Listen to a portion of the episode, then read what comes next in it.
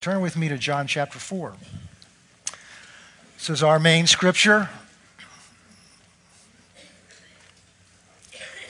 Jesus is on his way from Jerusalem up into Galilee, which was his home area, and in order to do that, he had to go through Samaria. Samaria was a section of Palestine at the time between Jerusalem and Judea, the southern area, and the northern area of Galilee. And Samaria was, was an area which was uh, inhabited by Samaritans who were basically half Jew and half Gentile. And to the Jew, that was a mixture that caused them to be profane and, and they could have nothing to do with it. Well, the Samaritans reacted accordingly and they didn't have anything to do with the Jews. They wouldn't talk to each other. It was a racial issue. And, and Jesus stops at this well for water, and his disciples go into the city to buy food. And this woman, the Samaritan woman, comes out and sits and comes out to draw water, and he begins this conversation with her. And we've looked at it before, and what we've seen is that we're looking at from this perspective this morning that this is a woman who's going about her everyday routine. She's going out to get water because they didn't have plumbing. And she's going out to draw water, as she probably has every day of most of her life, and she may go out more than once a day. And there's a Jew sitting there who, by all intents and purposes, looks like any other. She may be able to tell that he's a teacher by the way he dresses, but she doesn't know much about him. And she just goes to get her water, and he looks up to have a conversation with her. And what's going on here is this is God in the flesh meeting with a woman that he cares for and loves very dearly. But God, because of who He is and because of who we are, can't just show up and say, Here I am, see me in all my glory, because first of all, without Christ, you die. Because any sin or unrighteousness cannot live in His presence. She would have just died. And even as us, as Christians, we come and just appears in all of His glory. We're not going to just sit there. We're going to go flat on our faces. We're going to see this morning because of who God is and His power and his majesty and his, remember, it's absolute power, absolute holiness, absolute righteousness, absolute truth, absolute light, absolute life. Not a lot of it, absolute. He's the source of all those things. But in this encounter, God's clothed in flesh.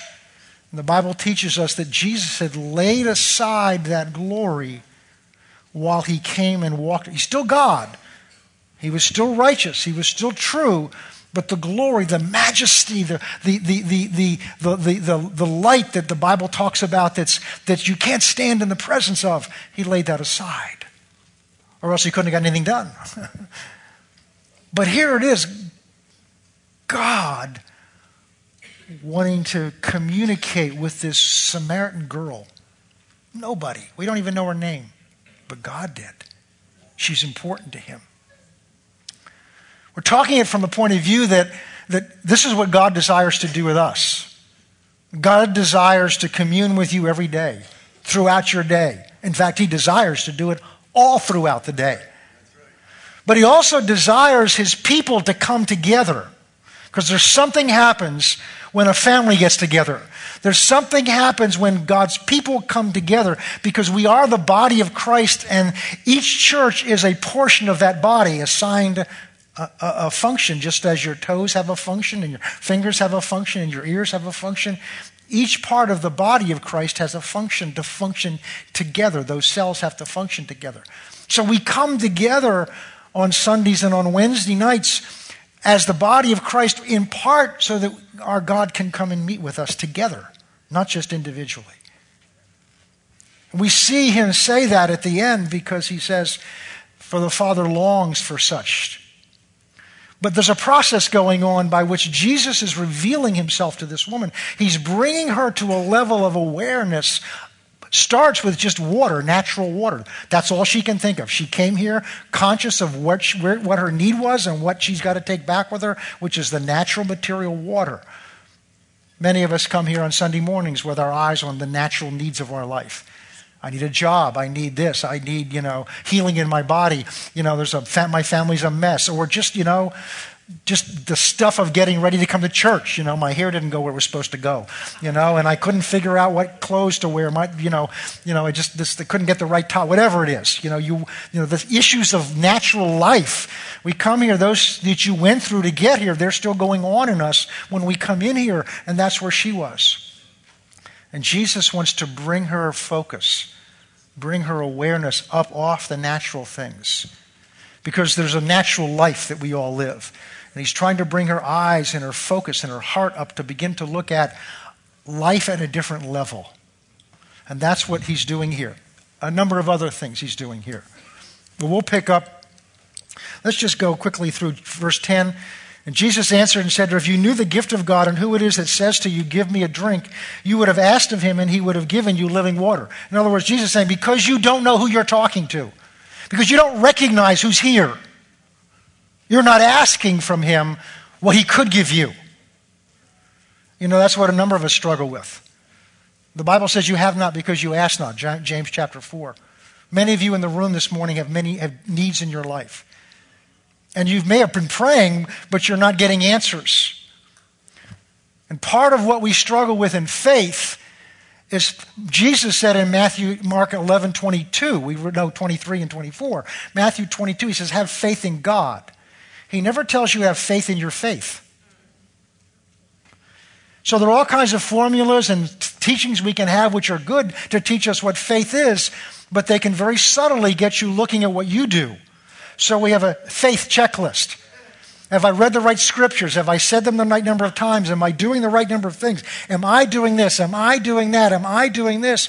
And very subtly, we begin to believe that our faith is in what we do and that's not what Jesus said. He said, have faith in God.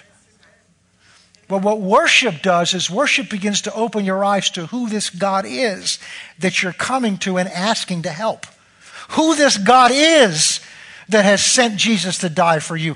Who this God is that says, Come and ask me. Seek and you'll find. Knock and the door will be open.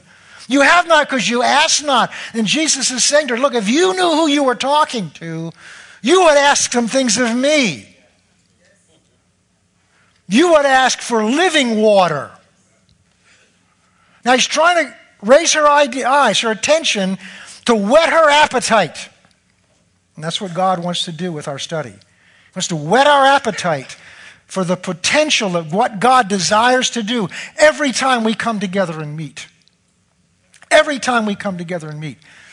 God wants something. He wants to do something for you. He wants to bless you. He wants to give himself to you. But if we don't know who it is we're coming, I mean, we may know who God is intellectually, we may know what we're going about, but when you begin to get a revelation of who this God is, when you begin to get a revelation of what this God has done for you, it changes you. And we're going to see today a series of stories, some of them we've already begun to look at, where God does that. He comes, He wants to change somebody, He wants to raise their eyes, He wants to provide something from them or leave them and have them do something for Him. And He always starts by showing them who He is. Showing Him who He is. And that's what Jesus is doing here.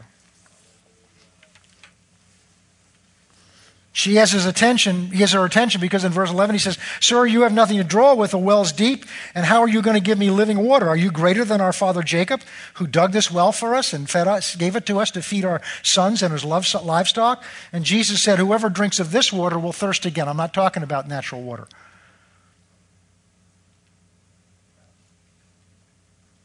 But whoever drinks of the water that I will give him will never thirst. That water shall become in him a fountain of water springing up to everlasting life. Now she says, Lord, now she's, get, she's whetted her appetite. Just a little.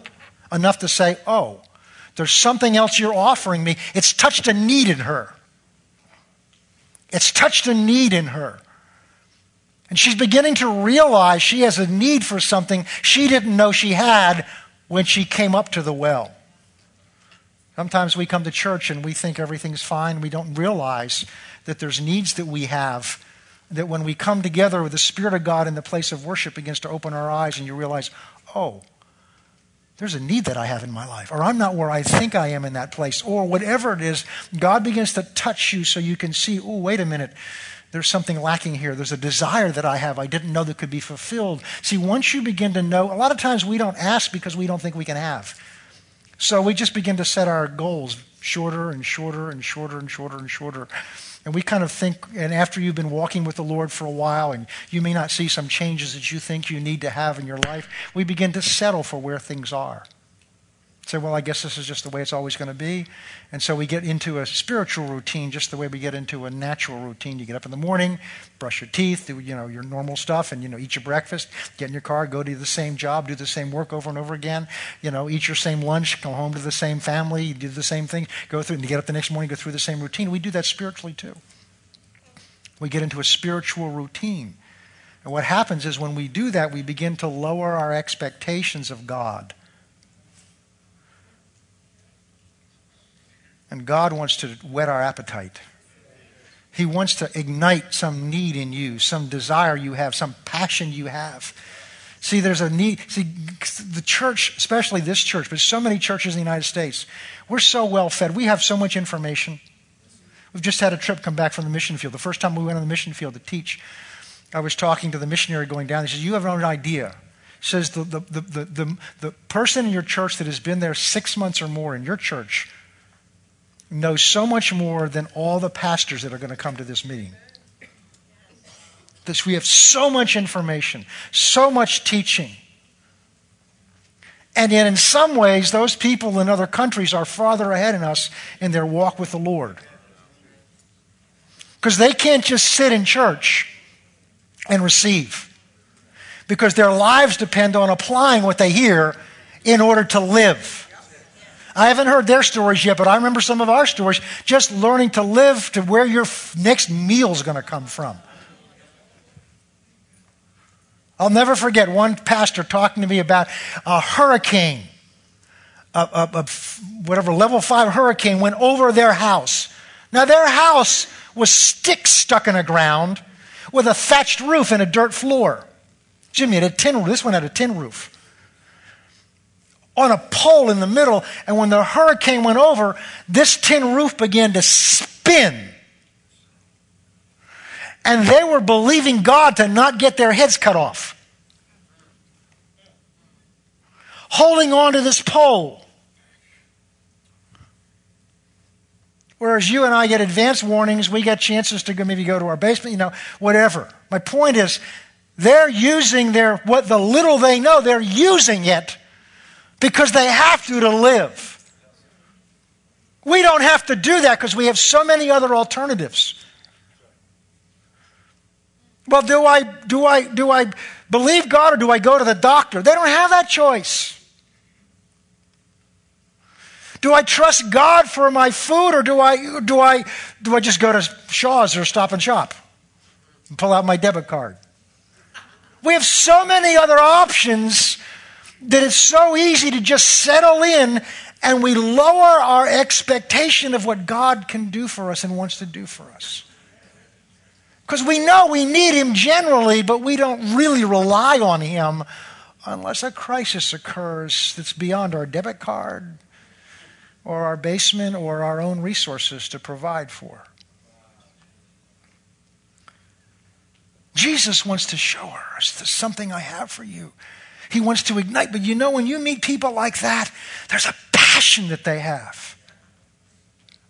I remember meeting pastors that came to these conferences and they'd travel sometimes two days on a bus with a, everything they had in a, in a paper bag and they didn't have the money to go back. And we said, well, you know, there's a conference coming here. We got a special speaker coming. I don't know. Let's see. I may come. Maybe I'll come Sunday night, but you know, I'll be, you know, the Pats are on Monday, on Monday night, so I don't, you know, you know. And i have been had a hard work week. These people have a passion for God. Why? Because they've tasted something of Him, and how have they tasted it? Because they've needed Him. They know there's a need, and there was nowhere else to turn. We have those same needs. We just have so many other alternatives. We don't realize that God's the one that's really behind those alternatives. We don't realize that it's not the debit card, it's the God that provides the money to pay the debit card. We don't realize that it's, it's not the doctor, it's the God that's behind that doctor that provided the wisdom and the understanding and the revelation that the doctor could use. We don't understand that it's still the same source because they're intermediator, intermediary. There's people in between that God's using. And you may be an intermediary. I got it out. You may be one of those in between people that God's using. God wants to raise her eyes up. I wasn't planning to go in this direction at all this morning, but we'll go there. To lift her eyes up. To say, I'm here among you. I'm here with you this morning. Realize the opportunity that you have. You're here looking for to satisfy your natural thirst. I have something to give you that'll satisfy that inner thirst that you may have lost track of that you have because you don't know it's ever going to be met. That appetite has to be whetted. Before we got up here, I was just thinking, I was just, you know, the special was going on and there were somebody's preparing food over here and I'm going Thinking, now that can be distracting during the service because I'm trying to speak spiritual food and there's the odor of natural food coming from the kitchen over there. And it's because what, it, but what does it do? It whets our appetite. Well, God wants to spiritually whet your appetite. Because that food or this water, you know, you've noticed once you've eaten it and you maybe eaten more than you should have, you say, I'll never eat again. Oh, like that, you know. But you do because you get hungry again. that food gets absorbed in your body, gets passed through. The body separates out what it needs from what it doesn't need. And then, you know, four or five hours, six hours, you're hungry again and you got to go through the same process all because it doesn't it only satisfies temporarily but jesus is saying i have something for you i have something for you that will become in you the source of that life that will be a well that you can draw on any time you need in there to satisfy your needs your emotional needs your loneliness your spiritual needs he's whetting her appetite and then she says, Give me some of that water. Now she wants it. And now Jesus is going to deal with some issues. Says, Well, go call your husband. Now he knew. And she says, Well, I don't have a husband. He said, That's right. Notice she didn't tell him the whole truth. She's trying to, she's trying to hide from him the reality of her, the mess of her life. And she said, Well, well, you're right. And she's, I don't, I don't, you're not going to lie to him. See, we do this with God sometimes. We're not going to lie to him, but we just don't open everything up. Well, you know, I, you know, I, you know, I, I don't have a husband. Now, what he's going to say right now is not to hurt her, it's not to damage her, and it's not to embarrass her, it's to set her free. Because he wants to give her something. So he says to her, You're right. He's going to tell her the whole truth. You're right, you don't have a husband, but you've had five. And the one you're living with now isn't your husband. So basically, you're a mess in relationships. And I know it. You have failed at five marriages. Now, just if you've failed in marriages, don't get condemned. Let's fly through. And so she's given up on marriage. Well, I can't succeed. So this next guy, I'm not even going to get married to him. Her whole expectations have lowered of life. I wasn't planning on go in this direction at all. Her whole expectation of life has come down to basically where the world is today. Why, why, why make a commitment to a man? Because either he's going to fail me or I'm going to fail him. So let's just live together. Let's just live together in sin, violate God's word, because I can't keep it anyway. Notice Jesus doesn't condemn her. He just says, let's face the truth. Let's face the truth. Now, this is going to become important because what he's going to say later on is God is searching for true worshipers who worship him in spirit and and what? Ah, truth. So somehow there's a connection between being open and honest before God and true worship. So he begins to address issues in her life because he wants her to walk in truth. And she says, Sir, I perceive you're a prophet. you're not just a rabbi, a teacher who stopped to bring to get water from this well. You're not, you're some, there's something about you. So it's beginning to work. And then she goes into this discussion about worship my own belief is she's just trying to change the subject because now it's getting a little uncomfortable for her. So she wants to get into a theological discussion with, you know. Well, we say that this is the place where to worship the Samaritans, and you Jews say it's in Jerusalem. And Jesus said, Well, you worship here because you don't know the truth. We worship in Jerusalem because we know salvation is of the Jews. But then he gets to the point. But the hour is coming, and now is, when true worshipers shall worship the Father in spirit and in truth. For the Father longs for, and that's the thing we want to look at, the Father longs for such worshipers. Every time we come in here, the God who sits in heaven, the God who created the universe, the God who can do anything he wants to do, the God who spoke and a universe came into existence. He has a need, he has a desire, he has a passion. He has a longing. And that's to enter into worship experience with you and me collectively. He longs for that. He longs for that. I know He lives in us, and He didn't live in, in that woman. I know He lives in us because we're born again, that God's Spirit is in us. But there's something beyond my own walk with Him. There's something beyond my own communion with God throughout the day or whenever I spend time with Him. There's a collective worship together, there's a collective experience together. That when the body comes together to seek Him and to worship Him. We've looked at some examples of that in the Old Testament. We saw, and this is really one of our key scriptures of the real vision God's part of the vision God's given me here, is in Exodus 19, where God has brought the people of Israel out of Egypt, and that represents our being saved out of the world. Brought them out there, and after a few months, he brings them down to southern uh, uh, Arabia, southern Saudi Arabia, to Mount Sinai, and calls Moses up and says, I want you to go back down I want you to call the people out in three days. Take three days and, and prepare their lives. Get things cleaned up in their lives. Get things straightened out, and then bring them out to the foot of the mountain because I'm going to come down and I'm going to reveal myself to them so that they will not sin. I will reveal, myself to them so that they'll be able to follow me and know who it is that's brought them out of Egypt. Know who it is. There again, like Jesus met with the woman. I want to reveal myself because when I reveal myself, it will change them. And the verse that's so powerful to me is Exodus 19 17. And Moses came down to bring the people to meet with their God. That's what God wants to do every time we open the doors. I know He wants to do it with you personally, but He wants to be every time we open a service. He wants to be here to meet with you and me. Not just by faith, but by experience.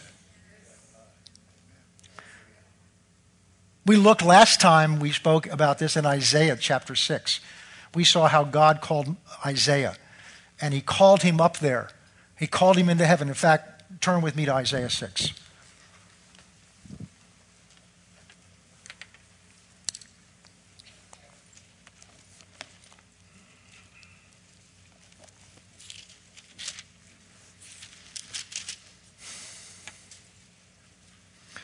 In the year that King Uzziah died, I saw the Lord.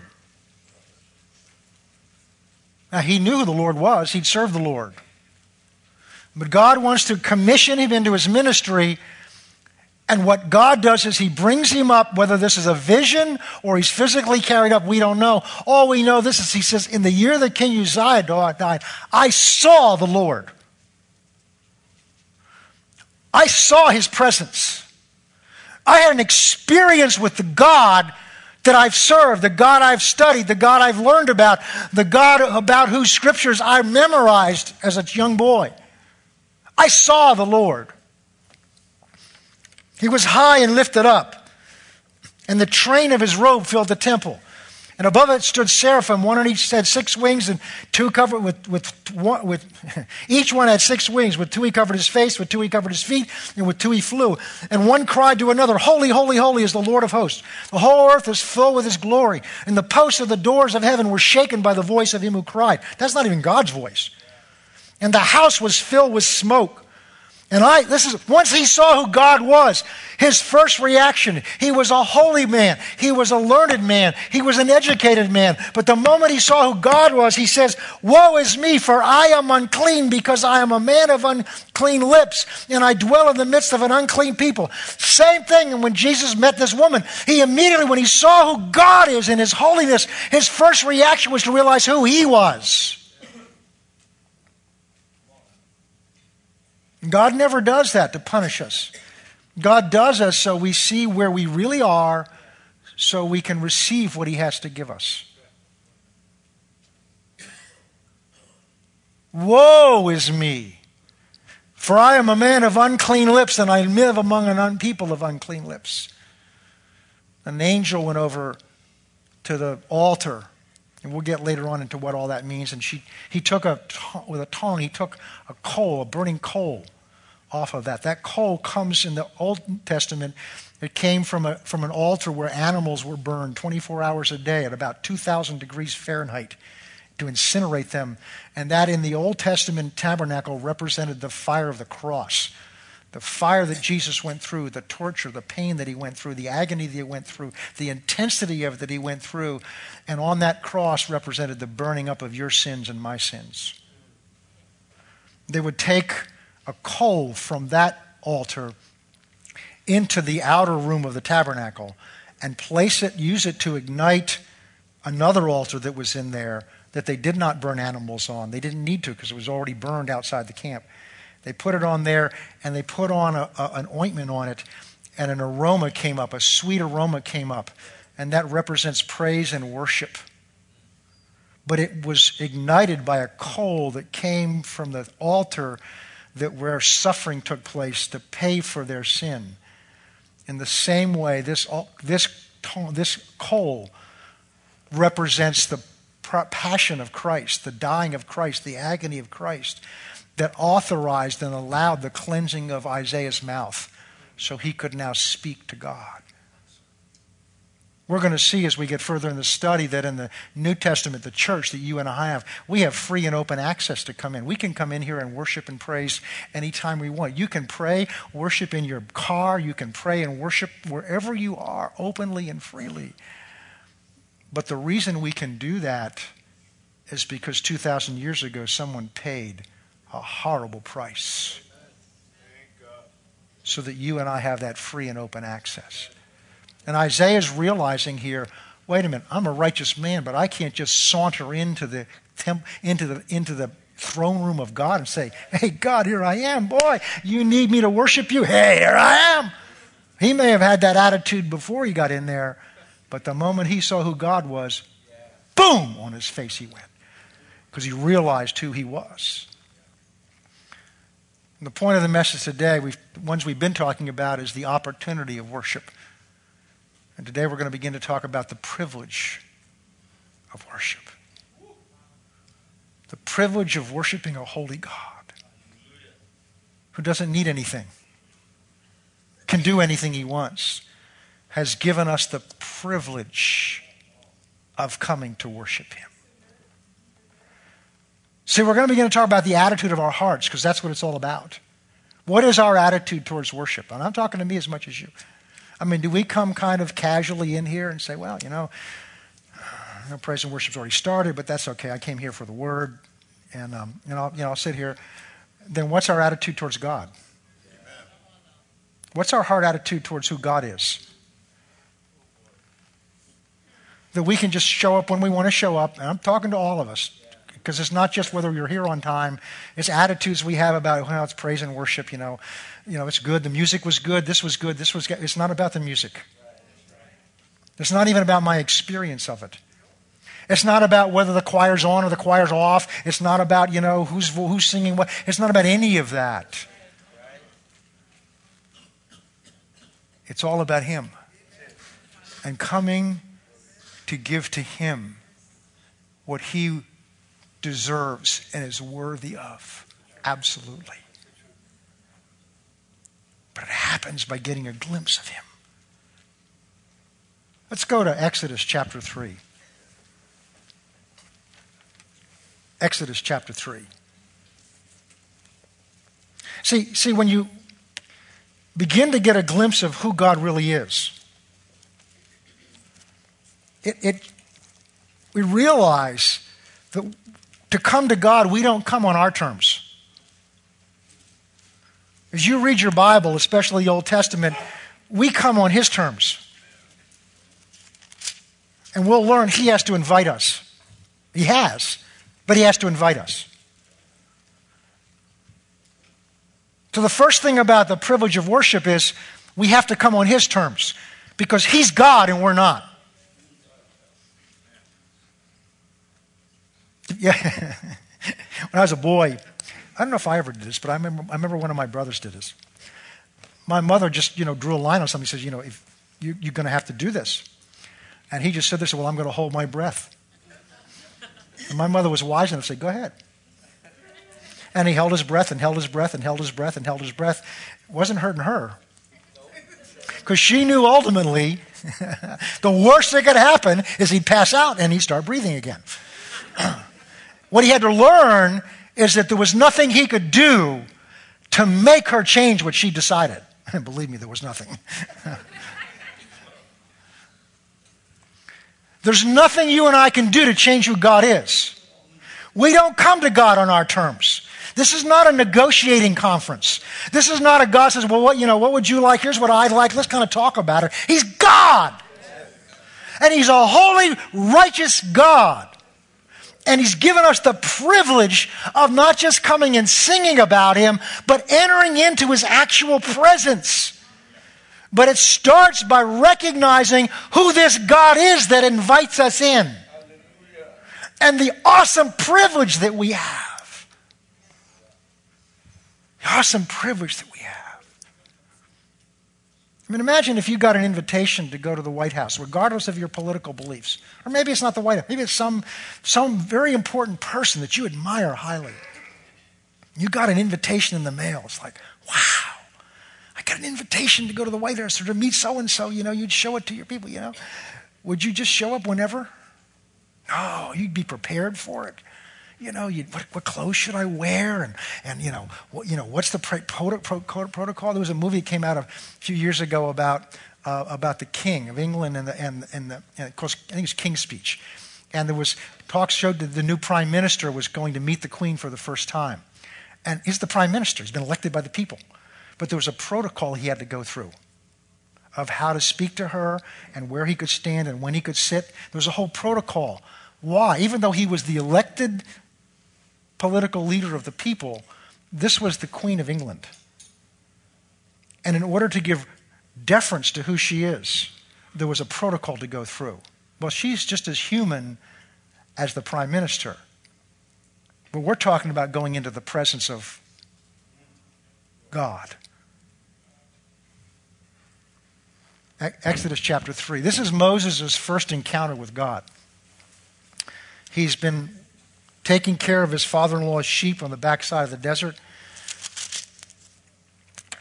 Now, Moses, verse 1, was tending the flock of Jethro, his father in law, the priest of Midian, and he led the flock to the back of the desert, and he came to Horeb, the Mount of God. This, by the way, this is the same mountain that he later, God later calls him up on.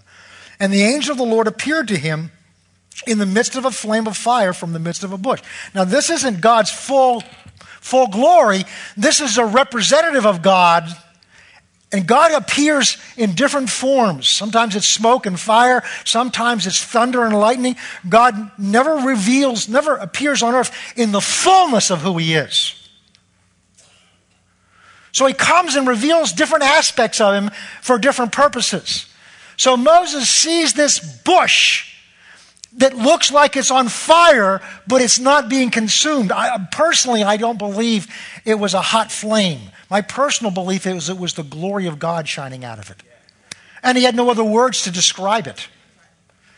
But because it's not being consumed, it's an angel of God there represent bringing God's presence because he wants to get Moses' attention because he's going to commission him to go back to the place he ran away from and to lead a people out that the last time he tried to lead them, they were going to have him arrested.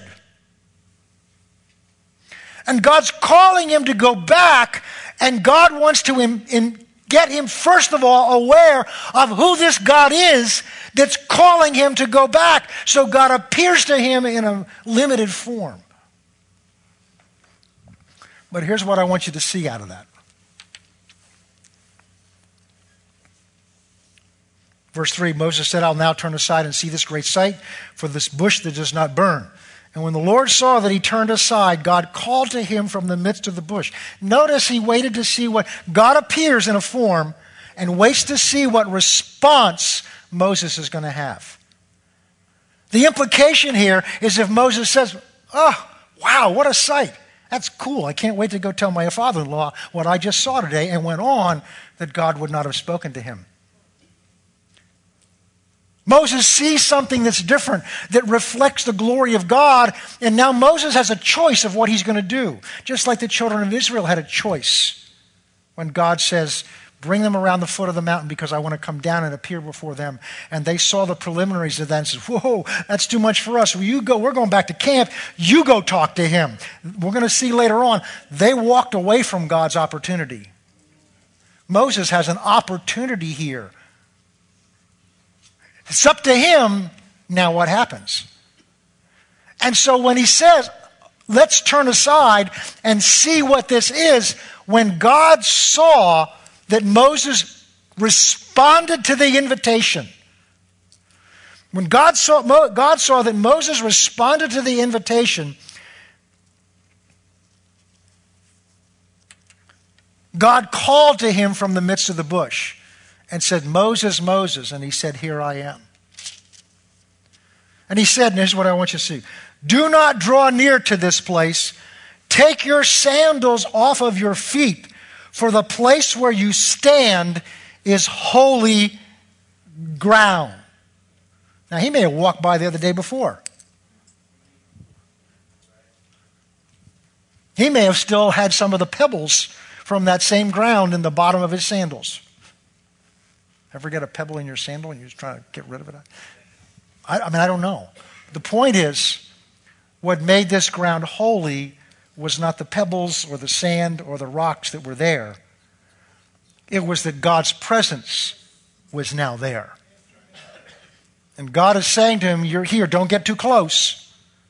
But recognize, first of all, that this place is now a holy place.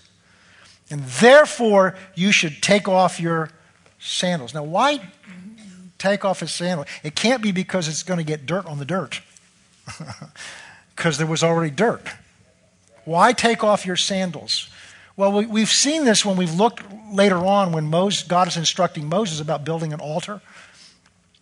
And he said, Look, you, you know, you can build it out of dirt, or you can make it out of rocks, but if you make it out of rocks, you can't cut the rocks in any way. Because the moment you put a cutting tool to it, you profane the rock. Why? The, uh, an altar made out of dirt was fine to make because who made the dirt? God did. An altar made out of rocks was fine because who made the rocks? God did. But the moment man took a cutting tool and began to change the form of that rock, now man had added to what God had created, and man joined in this creation and therefore was taking partial credit. Well, who made his sandals? Either he did or someone else did. But who made his feet? God did. Now, listen to me. So, God's saying here that because this is holy ground, the only thing that can touch it is something I've made. The only thing that can touch holy ground that's holy because I'm here is something I've made. I made your feet so they can touch this ground. You made your sandals. Take them off. Which means the only thing we can bring to God into His presence is acceptable to Him are things He's made.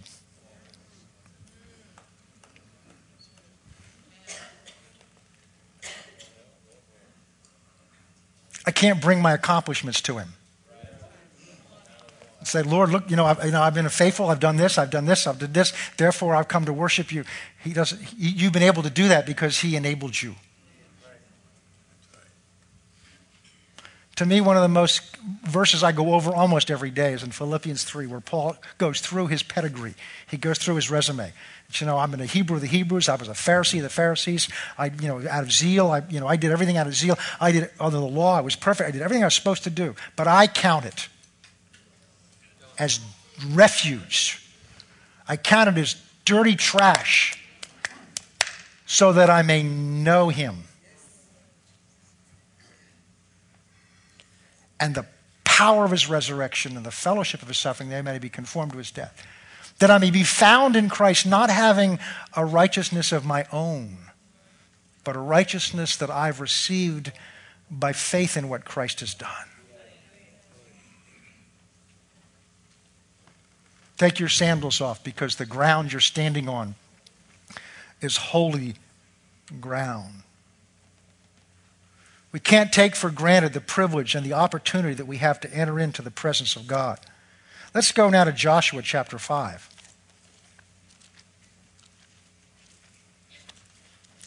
Children of Israel have come out of Egypt now. They've first generation has died off. Moses has died off. They're preparing to come in now, the second generation. They're right up to the point now of entering in. They've crossed the Jordan River supernaturally, and they got a problem. The problem is the first city they face is Jericho. And the Bible says it's tightly shut up. Archaeologists tells us that the walls of Jericho were so thick that they used to conduct chariot races on the top of the wall. And they're looking at this problem. What are we going to do? And so Joshua goes out to meditate. We're going to look at verse 13. It came to pass that while Joshua that when Joshua was by Jericho, that he lifted up his eyes and looked, and behold, a man stood opposite him with his sword drawn in his hand. This is an angel. And Joshua went to him and said to him, Are you for us, or are you for our adversaries? And he said, No, but as a commander of the army of the Lord, I have now come. And this was God coming as an angel through an angel to be a, a military leader. No, I come as a commander of the army of the Lord. I have now come. And Joshua fell on his face to the earth and worshiped and said to him, What does my Lord say to this servant? And the commander of the Lord's army said to Joshua, Take your sandal off your feet, for the place where you stand is holy. And Joshua did so.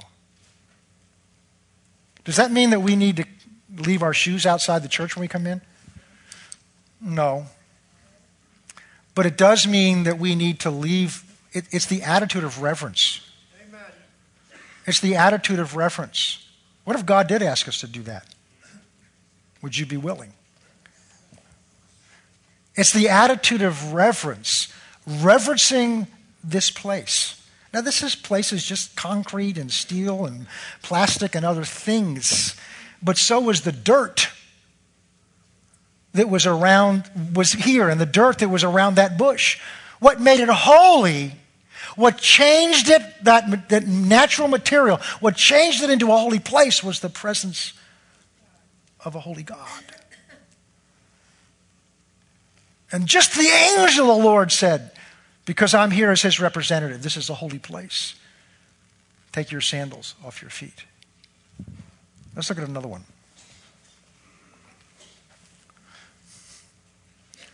Let's go into the New Testament.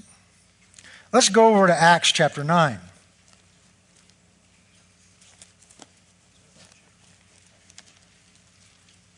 And there are others we could use.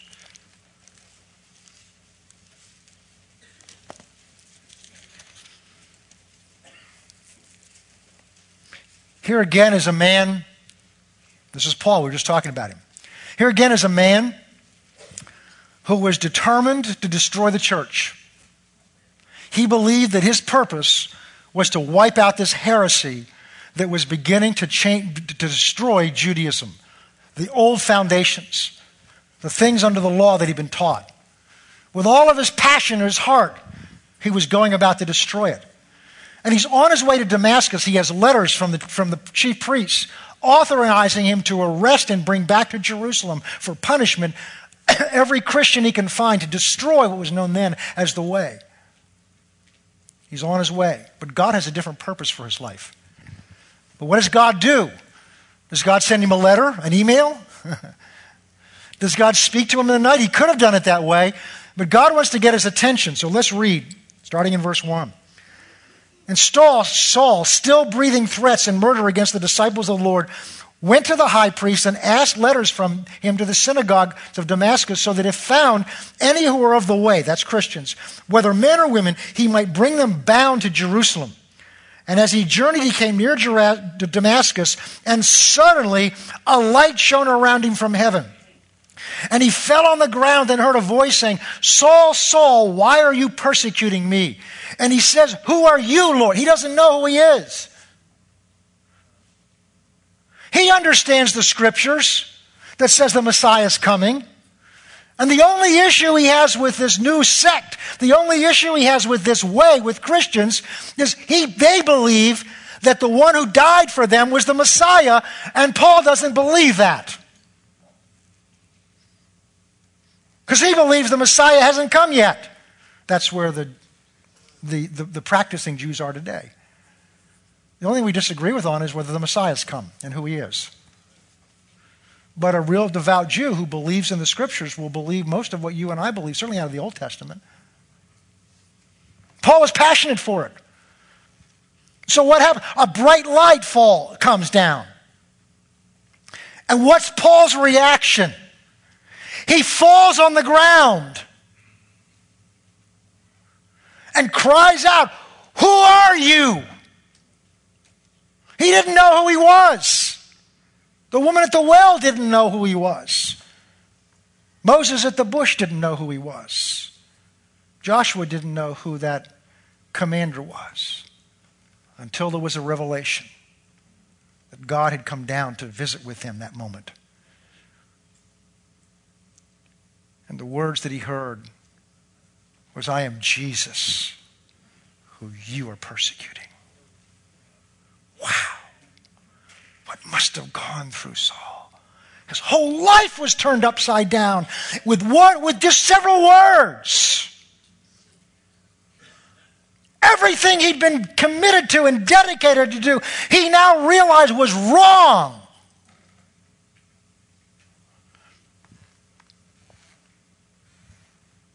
in one moment's revelation of who this Jesus really is. And Paul had the integrity and the honesty to accept that revelation. Instead of arguing and having to be right, he yielded to the truth of who Jesus is. Remember, True worshipers worship in spirit and in truth. And of course, he's led into Damascus, and through a supernatural means, his eyes are then opened, and God, Jesus begins to instruct him. What are we looking at? It's an invitation. You have it every day you get up. You have it throughout your day.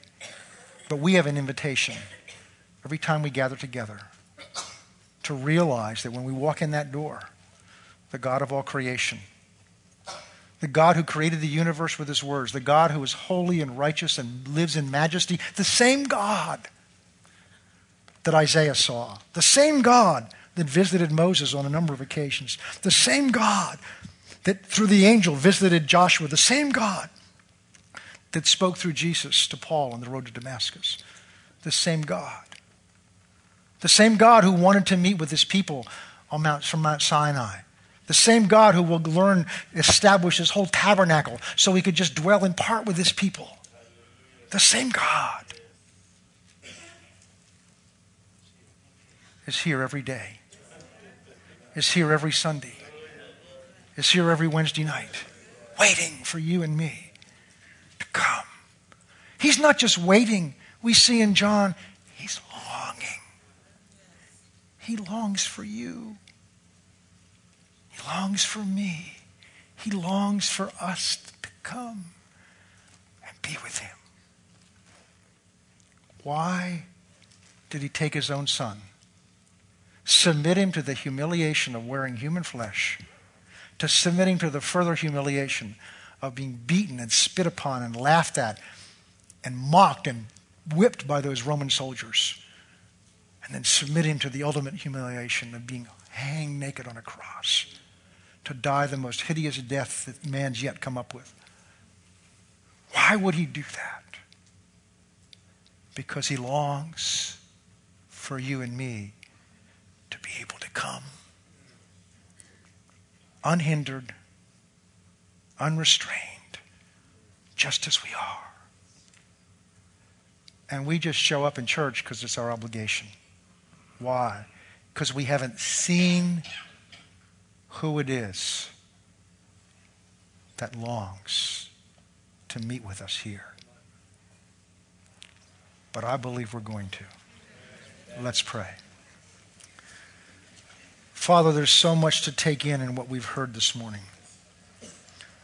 So much to take in. But I believe that you're whetting our appetite. As Jesus did with the woman at the well. As you have with so many others, as you tried to do with the children of Israel. Whetting our appetite. That we would recognize the need down inside of us for you. There's so many things in our life that we believe we need. Some of us know we need a job today. Some of us know we need healing in our body. Some of us know we need restoration in our families. We need all kinds of things. But we don't realize that the ultimate need we have, that ultimately will satisfy only, is your presence. But you're drawing us. You're wooing us. You're whetting our appetite. So I pray this morning for all of us today, me included, that the Holy Spirit would take the words that we've heard, not just with our ears, but down in our hearts, would begin to talk to us when we get up in the morning. Would begin to remind us that you're there longing for us throughout the day. And in those moments when we think of you, to take that moment to just speak to you and say, Thank you, Lord. I love you, Lord. Whatever it may be that you prompt us to do. For this process, we trust you. For us, Jehoshaphat of old, we've never been in this place before. We really don't know what to do. But our eyes are on you. In Jesus' name, amen.